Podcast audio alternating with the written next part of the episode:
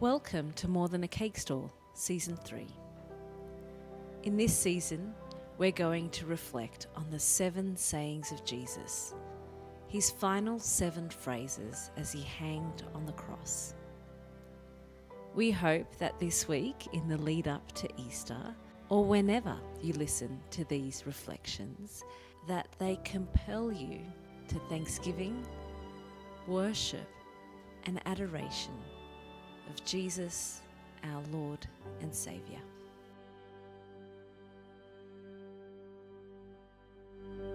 The third saying of Jesus, John 19 26, brought to you by Sarah Bell.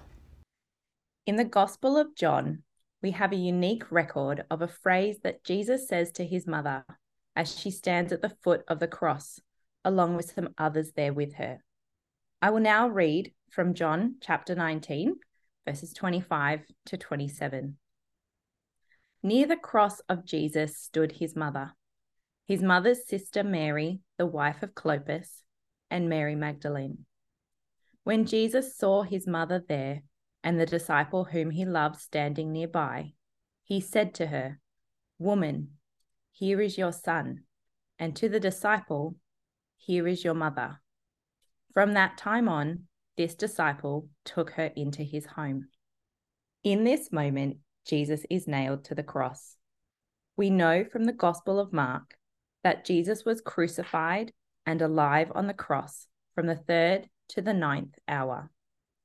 During this time, his clothes are being gambled for by the soldiers. He is being ridiculed and mocked, and he is slowly dying. Nearby, he spots three women his mother, his mother's sister, and Mary Magdalene. Near to them is also a man who is called his dearly loved disciple. He addresses his mother first, saying to her, Woman, here is your son. As you consider this phrase from the cross and the few words that are uttered during Jesus' hours long crucifixion, it is no small measure that Jesus is able to speak at all. The first part of this saying is the address woman. This is the second time in recent weeks where I have come across Jesus speaking to his mother, and he calls her woman, which is also recorded in John chapter 2 at the wedding in Cana. For me, it is such a jarring term that brings a harshness to my mind, and it takes some time to discover the purpose and intent behind it this address is actually quite respectful, as in saying madam or lady.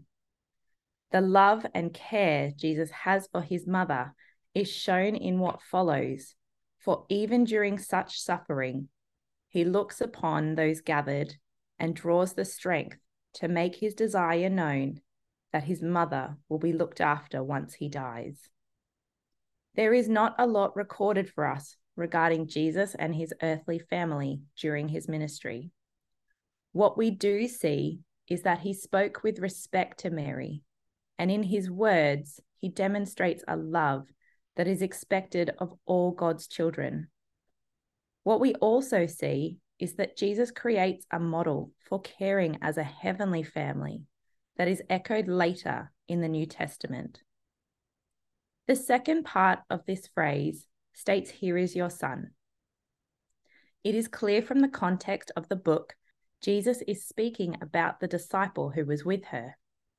We also know this disciple was John. John's whole gospel account is that of an eyewitness, and so it contains information that is not in the other three gospels. This is the only account of this conversation as John was the only disciple present with the women. The same phrase from John chapter 19, 26, the disciple Jesus loved, is also used in John chapter 20, verse 2, at the discovery of the empty tomb. It seems to be a way that John referred to himself rather than by name we know the resurrected Jesus appeared to the full 11 disciples as they gathered, but it was John, alongside Peter, who inspected the strips of linen and the empty tomb on the third day. From this phrase of the cross, Woman, here is your son, we see that Mary is to consider John as though he is her son now. In turn, John is to consider Mary as his mother. John is to care for Mary and look after her, even though she has other children. We see in John chapter 19, verse 27, that John then took Mary into his home to care for her from that day forward. This model of love and care is further echoed in Paul's New Testament writing. In 1 Timothy chapter 5 verse 4, Paul is writing to Timothy and amongst his instruction is for children and grandchildren to look after widows in particular. They are told that this is to be their first ministry to their own family, for this is pleasing to God. From the dying words of Jesus to ensure his mother is looked after, to the mentoring of Paul to young Timothy, we see the importance of looking after our family as a ministry.